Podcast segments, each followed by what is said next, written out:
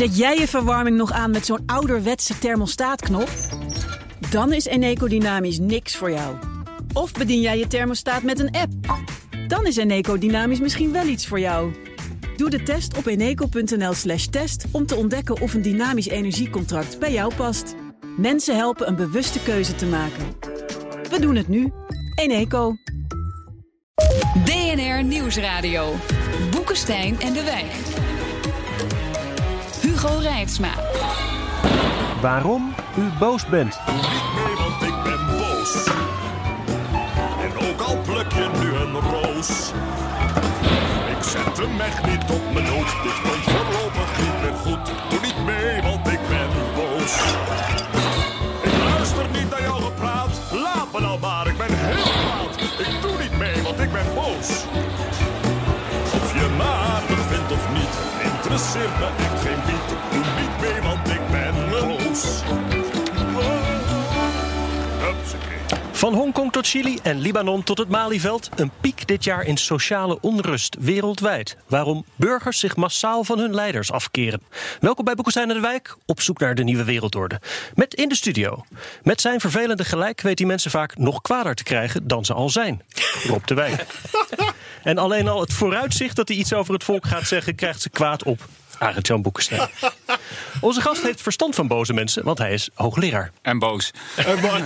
Hij ziet er ook heel boos uit. vind ik. Ja, Aan de Tilburg University en gespecialiseerd in maatschappelijke onvrede. Peter Achterberg, welkom. dank u wel.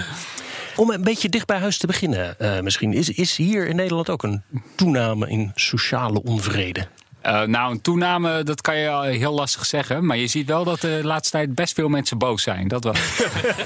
Vooral, vooral, en die gaan allemaal naar het Malieveld toe. Ja, ik stond daar als verslaggever voor de tweede keer in korte tijd deze week.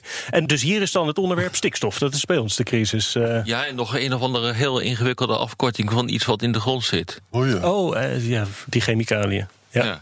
Ook erg. Dus dat is de Heel kwestie hier bij ons. Maar dat is bijvoorbeeld dan weer niet de kwestie in Bolivia. Waar ik zie dat iedereen, dat alle- allemaal, allemaal landen op één hoop eh, aan het gooien is. Ik weet niet of de professor daar wat over kan zeggen. Of dat ik daarvoor naar op moet kijken. Maar hè, als we willen kijken naar Hongkong en Chili en Bolivia Ja. en Irak. En ja, dat zijn wel allemaal verschillende zaken, toch lijkt me. Nee, in Libanon gaat het volgens mij over eh, de aanklacht tegen corruptie. En daar is vlam in de pand geslagen door een of andere WhatsApp-belasting. Waardoor mensen Belasting op ineens, eh, telefoontjes. Ja. ja, eh, op, eh, op internetgebruik moesten ze ineens belasting gaan betalen. Ehm, dan hebben we Chili. Eh, mensen maken zich daar eh, zorgen over de toenemende ongelijkheid.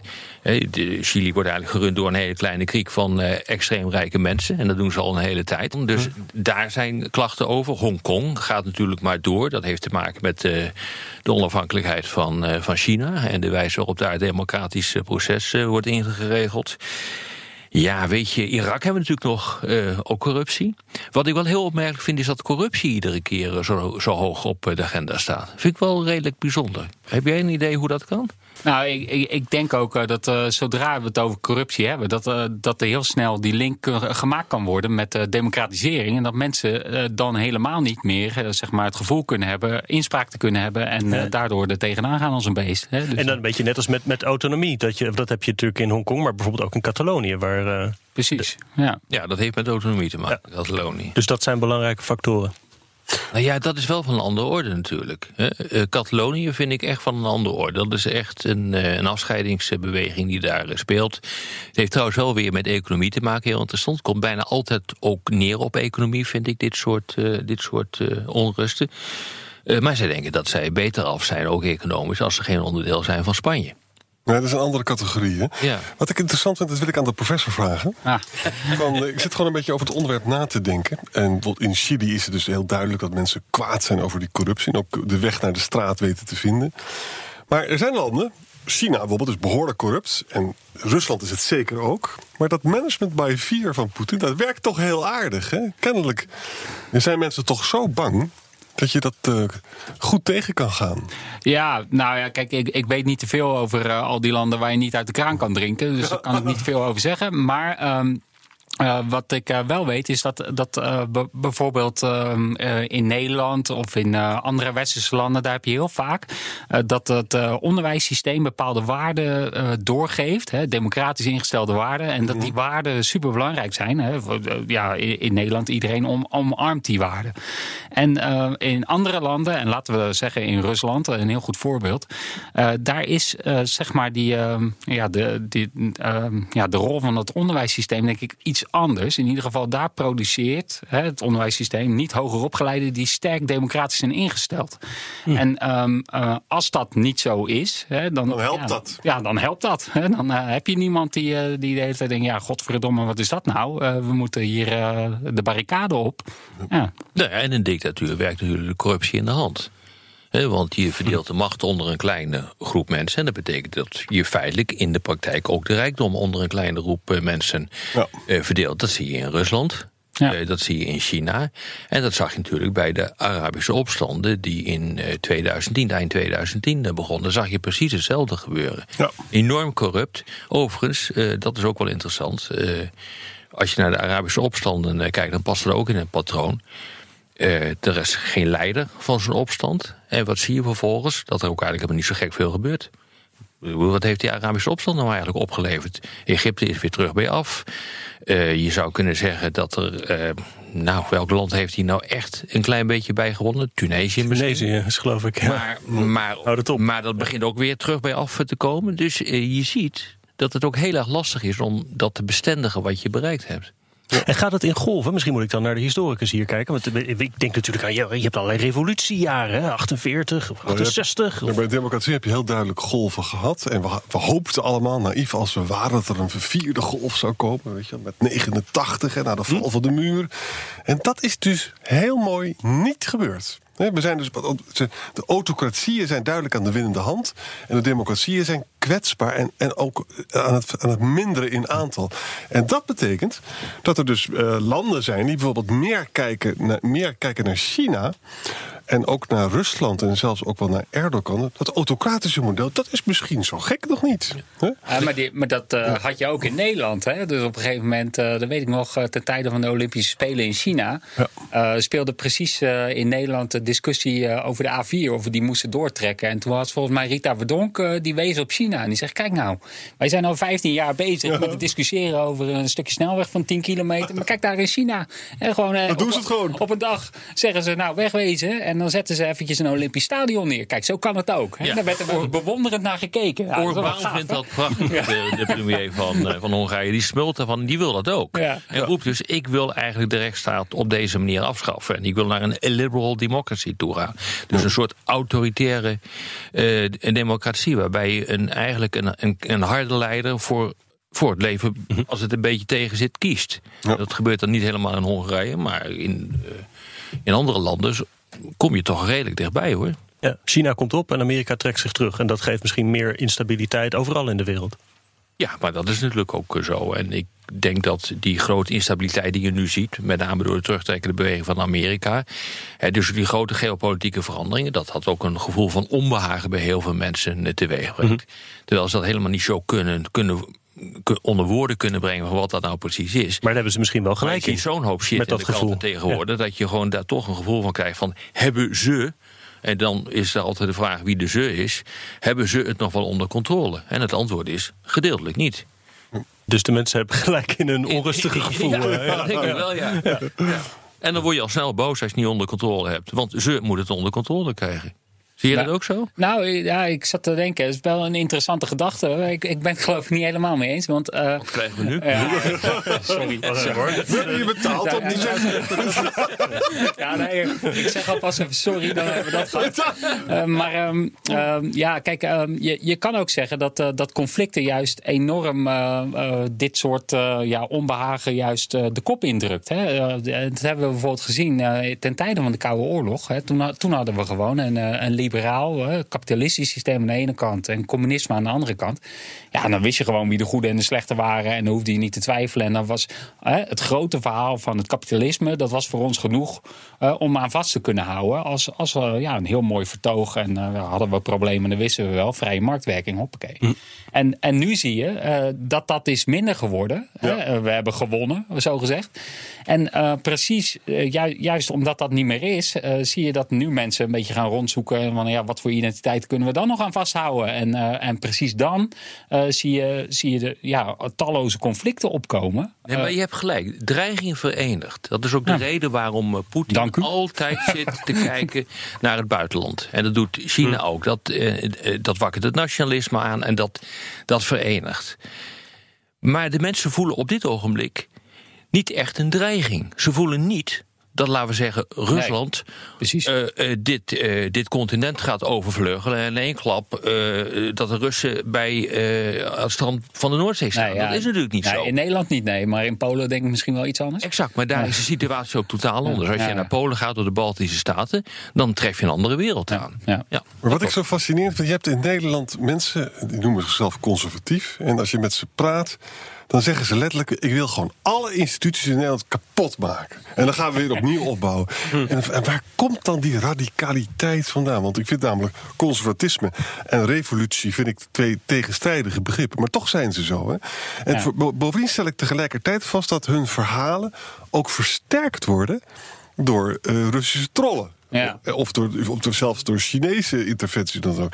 Dat zijn toch wel hele verwarrende tijden. Ja, nou kijk, eh, eh, ik weet ook niet of dat conservatieven in de, in de ja, traditionele zin van het woord zijn. Hè. Ik, ik, ik zou eerder zeggen dat het populistisch ingestelde politici zijn. Hè. En ja, een wezenskenmerk van, van populisme is, is zeg maar dat anti-elitaire, het opkomen voor het volk en het ver- willen verheffen van de, van de wil des volks. ten koste van alle instituties die daar helemaal niet belangrijk zijn. Corrupt hè, in die ogen. Dus die moet je gewoon afschaffen. Maar En wordt dan polarisatie om er zelf beter van te worden. Precies. Qua macht. Ja. Nou Maar, stil. maar het is erg Ja, ja, ik weet niet. Jullie moeten dit volpraten. Maar wat, maar wat kan je er nou tegen doen? Want het is volstrekt duidelijk dat populisme is een zeer zorgwekkende ontwikkeling. Hè? Het, Nou. leidt, leidt tot feitenvrijheid. Oh ja, ik, ik wil wel even over praten. Want kijk, wat kan je er tegen doen? Ehm, ehm, ik, ik ben een eh, cultuursocioloog. ik ga niet zitten vertellen wat we allemaal moeten doen. Dat zoeken de mensen lekker zelf uit. Hè. Want als ik, als ik dat ga doen, dan, dan, dan, eh, ja, dan, dan word ik een soort halve politicus of een dominee of zo. En daar, daar ga ik niet aan beginnen. Maar ik kan je wel zeggen dat er ook een perspectief is, eh, zeg maar, waarin eh, een functionalistisch perspectief, waarin populisme juist super aantrekkelijk is, of eh, super functioneel in ieder geval, voor een correctie voor het totale politiek systeem. Kijk, wa- wat we hebben gehad ehm, in heel veel westerse landen, en je ziet het bijvoorbeeld in Amerika heel sterk, maar ook in Nederland, is dat soms politiek helemaal afdrijft naar technocratisch, pragmatisch, ja, een beetje dingen doen. Daar komt het eigenlijk op neer. Zonder nog grootschalige visies te hebben op wat, welke problemen eh, ja, centraal staan, wat, eh, wat de vergezichten zijn, et cetera. En, eh, en precies als de politiek zo ver afdrijft. dan zie je dat populisme in feite opkomt. En wat is het wezenskenmerk van populisme? Is, hè, naast dat anti-elitaire, is hè, dat ze gewoon maling hebben aan technocratie en pragmatisme. Dat ze gewoon denken, joh, donder maar lekker op. Wij willen vergezichten schetsen. En precies daardoor. Oh, hey. Hou dat vast. Oh, jezus. Oh, ja. Nou, hij zit er net lekker in en dan krijgen we dat. Ja, ja. BNR Nieuwsradio. Boekenstein en de Wijk. Op zoek naar de nieuwe wereldorde. Dit is Boekenstein naar de Wijk. En dat programma is natuurlijk niet zonder Arend-Jan Boekenstein en Rob de Wijk. Mijn naam is Hugo Reitsma. En onze gast, socioloog Peter Achterberg, werd zojuist hinderlijk in de reden gevallen door het nieuws en de reclame. Daar word ik echt boos van. Verschrikkelijk gewoon. Woedend heet dat tegenwoordig. Die Jongen, jongen, jongen. Ja, ik sloeg net al die tafel helemaal door midden. Ja, terecht. Ongelooflijk. Ja, ga door. Ja, joh. Ja. Nou ja, goed. eh, moet, moet ik het even samenvatten nog? of niet? Je zegt dat populisme kan een correctie zijn op een te technocratische Nuttige functie. Ja, precies. En, en dat komt zodra politiek afdrijft naar alleen maar technocratie en pragmatisme. Nou, we hebben niet zo lang geleden gehad, eh, bijvoorbeeld in Nederland, eh, Mark Rutte. Die zei, ja, even die olifant in de kamer weg. Verwacht geen visie van mij. Nou, dat lijkt toch behoorlijk op eh, pragmatisch, technocratisch eh, politiek. En precies in die tijden zie je populisme opkomen als een soort correctie. Reactie. En eh, het leuke aan populisten is dan dat ze een maling hebben aan, die pragma aan dat pragmatisme. Ja. Dat ze gewoon niks kan schelen. Ze bouwen gewoon een muur. En dan zeggen ze, ja, hoe gaan we dat betalen? En dan zeggen ze, ja, Mexico.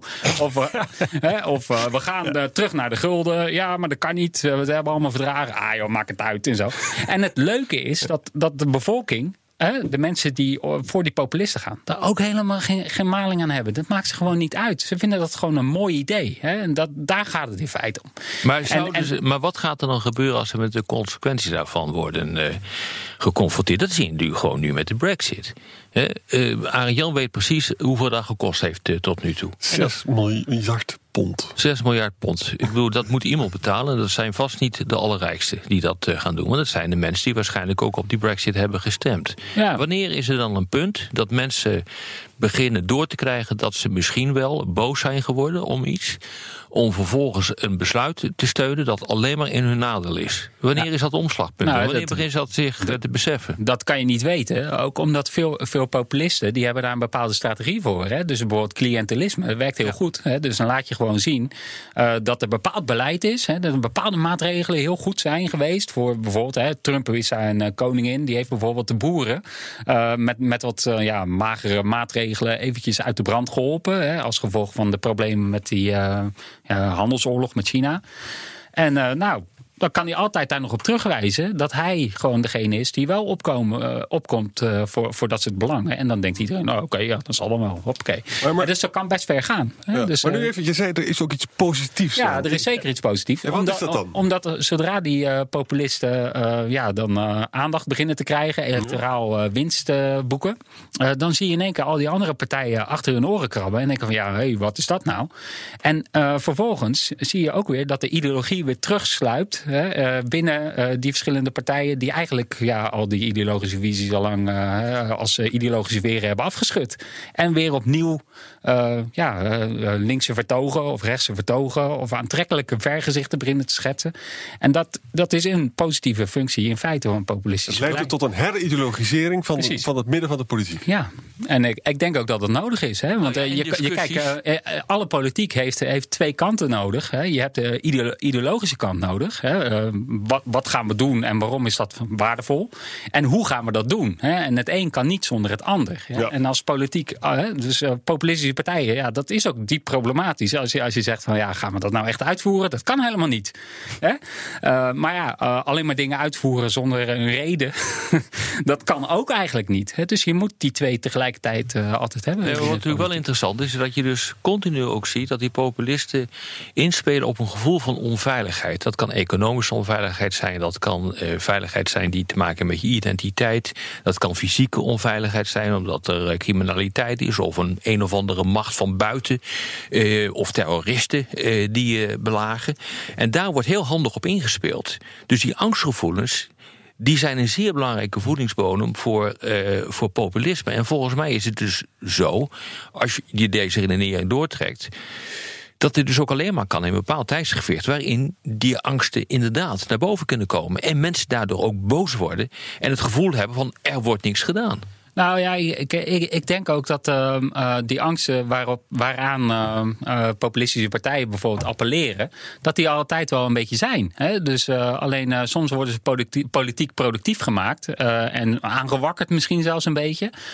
Maar ze zijn er altijd. Hè? Dus ja, ik bedoel, op, heel veel terreinen. Als het gaat om immigratie, als het gaat om criminaliteit, dan zie je sociologisch gezien al heel lang hè, in heel veel westerse samenlevingen dat er bepaalde lagen zijn in de bevolking ja, die, daar, die dat gewoon niet trekken.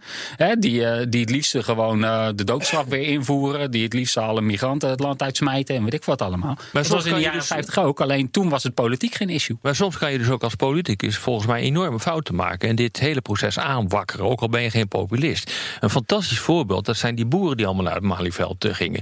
Dat is natuurlijk ook onveiligheid. Als jij, jou wordt gezegd van eh 50% van de bedrijven moet gaan. Verdwijnen, omdat de veestapel zeg maar, moet worden gehalveerd. Wat denk je dan dat mensen gaan doen? Denk, denk je dan echt dat mensen gaan zeggen... oh, nou ja, daar moeten we dan maar eens even over praten. Misschien is het wel een goed idee. Natuurlijk niet. Dan word je dus boos. Ja. Met andere woorden, eh, ik vind dat er ook in de politiek... mega fouten worden gemaakt. Gewoon tactische fouten. Ik bedoel, dit kan de uitkomst van, zijn van een eh, proces...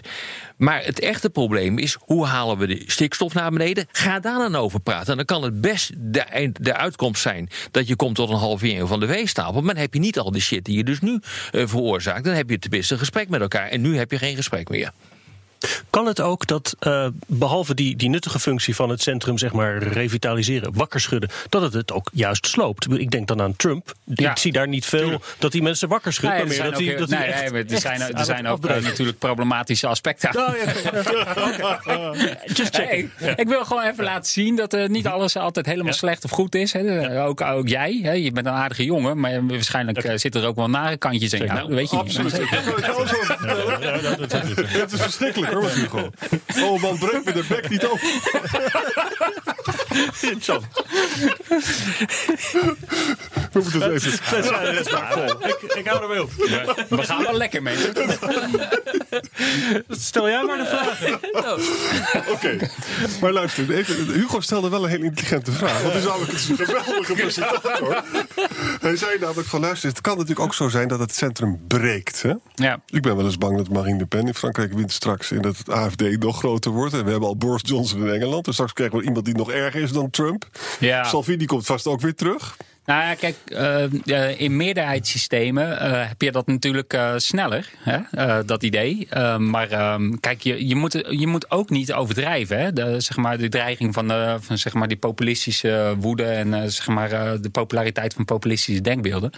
Ehm, nou, la- laten we zeggen dat een derde tot, tot nou, ja, een derde maximaal van, de, van de bevolking dat heeft. Hè? Dus bijvoorbeeld in een land als Nederland.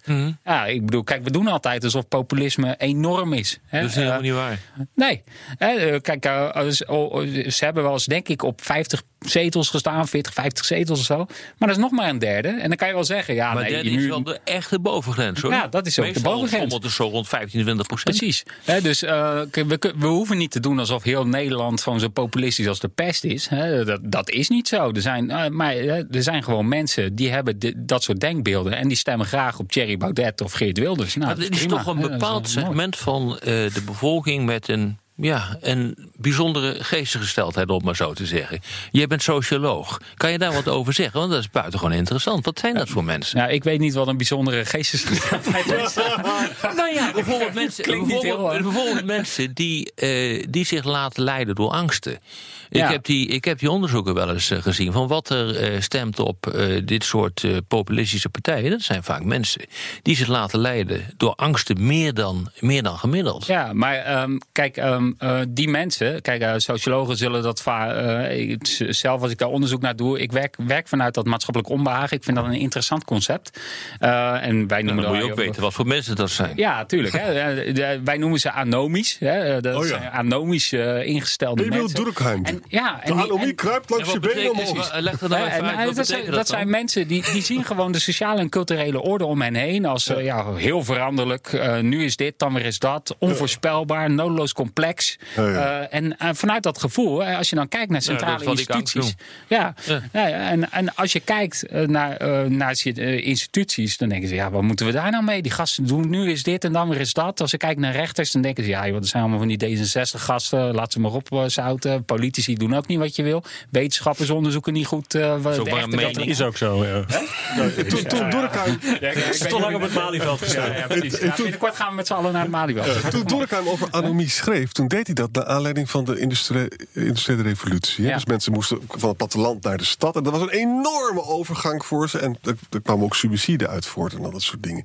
Zou je kunnen zeggen dat dat was natuurlijk een. De hele sociologie is ontstaan door die overgang van die plattelandssamenleving naar een industriële samenleving. Ja. Met, met alle eenzaamheid die dat had. Hè. Dat was eigenlijk nog veel dramatischer dan wat we nu meemaken. Ja, toch. Maar to- toen ook, eh, daar hebben we ook gewoon overleefd. Hè? Dus Ja. je kan het ook gewoon positief zien. 1848 heb ik het over. Die tijd. Ja, Ja, dat is ook zo. Wat overigens heel interessant is, in 50 landen opstanden, hè?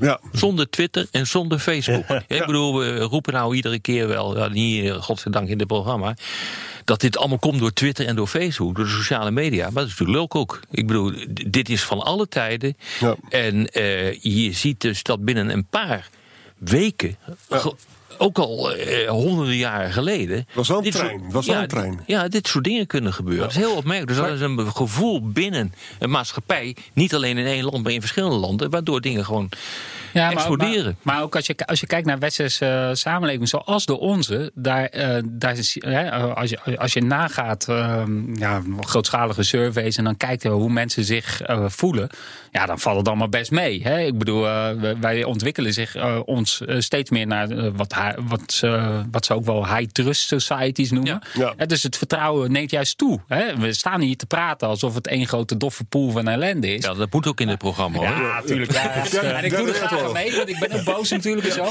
Maar eh, hè, eh, toch moet, er- moet er wel gezegd worden, ja, eh, het, het, het valt ook mee. Hè? Dus, eh, Voordat we al te optimistisch nou, ja, worden, sorry, sorry rond ik af. Nu al? Op de, op de podcast hebben we wat meer tijd voor onder meer luisteraarsvragen. Luistert u op de radio, dan verwijs ik naar iTunes, Spotify of gewoon bnr.nl.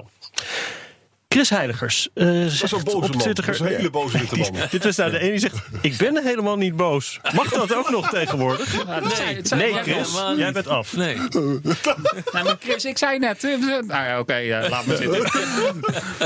Willem Chris O. gewoon gelijk hoor. Chris, Willem O. die zegt wel gloeiende, gloeiende, gloeiende. Heb ik eindelijk mijn lidmaatschap van de bond tegen het vloeken opgezegd? Krijgt dit circusduo mij weer de boom in? Vraag je, heeft onze Karl Marx misschien toch nog een beetje gelijk gekregen ten aanzien van scheve welvaartverdeling? Gloeiende kak, nou zeg ik Marx. Willem toch? Nou ja, het is natuurlijk wel zo dat wij erg rijk zijn geworden van dit programma. Dat, moet, dat moet wel gezegd worden. Ja, Soros, ik mocht dat toch vertellen? Peter, moet ik- is, het, ja, is, dit, is het gewoon eh, de, de economie stupid? Is dat het verhaal? Eh, nou, nee. Ja, dat, eh, dat zou ik niet zeggen. Precies alle woede, tenminste waar we het laatste kwartier ongeveer over gehad hebt, eh, hebben. dat, dat is niet echt een woede die te verklaren valt uit zeg maar, het hebben van een laag inkomen. Hè, of eh, arbeidsontevredenheid. Behalve in Chili misschien, maar... Ja, nee, maar gewoon, hè, ja, dan- behalve daar misschien. Hè, maar dat is dan de enige uitzondering nog in de hele wereld. Hè, voor de rest is iedereen dik tevreden. Eh, maar, maar daar gaat het eh, dan denk ik niet eh, om het hebben van een laag inkomen. Hè. Dat speelt misschien mee, maar het, het gaat meer om een cultureel wereldbeeld en een denkbeeld dat meer, veel, veel meer samenhangt bijvoorbeeld met opleidingsniveau en met cultureel kapitaal en, en een bepaalde blik op cultuur en sociale relaties dan ja, of, of je toevallig je zorgen maakt of je je rekening wel kan betalen. Pierre Dubonnet zegt: eh, Politici hebben geen antwoord meer op de problemen die ze zelf hebben geschapen. Dit drijft de kiezer naar uiterste van het politieke spectrum. Is het antwoord meer technocratie en ownership in de vorm van hoger, maar result-based salarissen? Zie hoe Singapore dit heeft opgelost. Dat is een lekkere democratie, Singapore. Het is heel schoon, maar het is ook een, eh, het is ook een behoorlijke autocratie. Ja. De vraag is of je daarin zou willen wonen. Het is wel result-based. Nou, maar het punt is natuurlijk, is het nou echt waar dat die politici gewoon er een zootje van maken? Hè, daar hebben we het al even eerder over gehad. Mwah, als je toch om je heen kijkt, dan valt dat heel erg mee. De treinen rijden op De tijd. treinen rijden, ik bedoel, er zijn wel files, maar dingen worden opgelost. Er is nu een, een stikstofcrisis, dat wordt ook wel weer opgelost. Ja. In belangrijke mate denk ik wel een zelfgecreëerd probleem, maar goed. In, so- in sommige landen kan je niet eens uit de kraan drinken, man. Zo, Ik bedoel, eh, eh, dat kijk, bedoel kijk ik maar. in Nederland. Ja, we zijn het vier- vierde gelukkigste land van de wereld, geloof ik. Ik bedoel, Dus dat valt best wel mee En hoor, nou met begin die jij weer politiek. positief te doen, hè? Ja, sorry. En je mag zomaar een podcast maken met opruimende Ik heb een tegenvraag hier. Herman is het volgens mij niet met jullie eens. Herman van Eimeren zegt: Ik ben boos omdat men in Den Haag gebrek heeft aan nuchterheid. De klimaatreligie voert de boventoon. Zie Jette slash Jesse, die net op stoom gekomen economie wordt naar de kluiten geholpen. Nederland weer het beste jongetje van de klas. Nou, we zijn op klimaatgebied helemaal niet het beste jongetje van de klas. Dat is ook zo'n misvatting. Ja. Ik geloof dat we het vierde slechtste jongetje van de klas zijn. En wat we nu aan het doen zijn in dit land is het been bijtrekken. Daar komt het ongeveer op neer. Het klopt dus ook gewoon niet. Dus eh, je, je ziet dus ook vaak dat dit soort debatten worden gevoerd. Die emotionele debatten en die woede, die boosheid. eh, gevoerd wordt op beelden. En niet op basis van feiten. Helemaal eens. Mooi. Verschillende En vragen over. boekenstein houdt gewoon zijn mond de hele tijd. Ja. Ja, dat hangt een beetje van de sponsor af. Hè? Dat komt van de sponsor. Dat kwam dan even niet goed uit. Dat eh, is ook een autobedrijf dat op betaalt. Jongens. Verschillende vragen over. Rob, ga je nou al je tas inpakken? Ja. Eh, Ik heb nog een paar vragen. Eh, van verschillende mensen die over referenda. Is dat een, een oplossing voor boosheid of juist een katalysator voor meer verdeeldheid en polarisatie? Oh, mag ik wat zeggen? Ja. ja. Kijk, ehm, ehm, ehm, je, had, je had vroeger had je het idee als je het over politiek en democratie had, eh, dan had je gewoon eh, ja, verkiezingen één keer in de zoveel tijd en dan had je iemand die won en dan eh zoot je mensen die verloren natuurlijk. Maar dan was nog wel het, het idee tenminste dat eh, de meerderheid ook ging kijken wat de minderheid te vertellen had. Hè? Wat, hun, wat hun interesses waren, wat hun belangen waren. En die probeerden dat een beetje ja, mee te nemen ook in de besluitvorming. En wat je nu ziet, eh, zeg maar in het idee over democratie, en eh, dat zie je geradicaliseerd in referenda, is dat de meerderheid gewoon gelijk heeft. En, The winner eh, takes all. Ja, en, en, en de minderheid, hoe groot die misschien ook is, moet gewoon zijn bek houden. Ja. En, ehm, en als je dat hebt, en eh, bijvoorbeeld Brexit is een heel goed voorbeeld. Hè, daar gaat de helft van de mensen gaat niet stemmen. Hè, dus, eh, nou, of iets meer eh, dan, minder dan de helft gaat niet stemmen. En dan vervolgens daar de helft van, iets meer dan de helft daar weer van, eh, stemt. Nou, laat maar weggaan. En de rest zegt, nou, laat maar blijven. Dat betekent dus in mijn ogen dat driekwart ongeveer, eh, nou, in ieder geval niet gezegd heeft dat we de Brexit moeten hebben. Maar daar wordt helemaal geen rekening mee. De- Hier, ik- hier, ik volg dat debat en je, je ziet helemaal niet meer wat, wat dat. Wat een, ga- wat een gast Hugo deze Ja, week. joh, ja, ja, ja. Nee, man, ik, maar ik heb hier ook drie, drie weken voor de deur gestaan. Want het tot ik in de binnen mocht komen. Maar eh, dat is echt ongelooflijk. Ram op de deur. Gewoon, godsamme man, Hugo. Ik heb hem moeten stalken echt, hè, die gast. Dat is ongelooflijk. Ja, nee. Oh, je betaalt ook veel. Nou jongens, ik geloof het Net- wel. nog, net, nog net iets minder dan bij Harry Mens. eh, Daarom daarom kom ik ga hier een eind aan maken, jongens. Probeer nog één vraag. Een fuckroeper die vraagt nog of je hem wil unblokken op Twitter. Ja, maar die man heeft het heel slechte dingen gedaan. dus, Jan, eh, Jan is gewoon. Weet je, wat had hij dan gedaan? oh, hij zegt hele nare woorden. hele nare woorden gebruikt. Dat zie je, daar wordt eigenlijk mij hij boos helemaal Dan kan hij dat niet Ik hebben. vind het op Twitter een heel interessant fenomeen... dat mensen je gaan mailen van... alsjeblieft, ik wil je weer kunnen volgen. Nou, dat is goed toch? Dat is toch, toch belachelijk? Nou, dat betekent dat ze van je houden, man. Ja, maar ik hou niet van hem.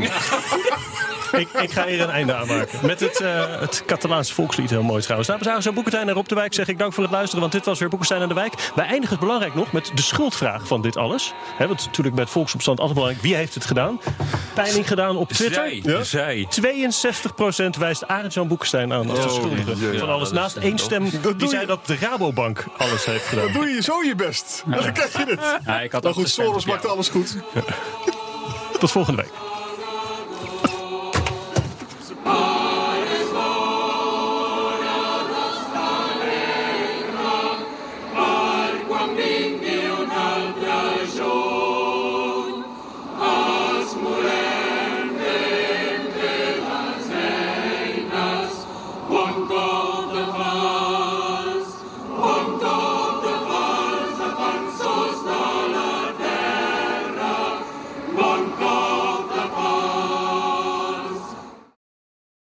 Olivier van Solft. Betaalt u te veel huur of huurt u te veel kantoorruimte?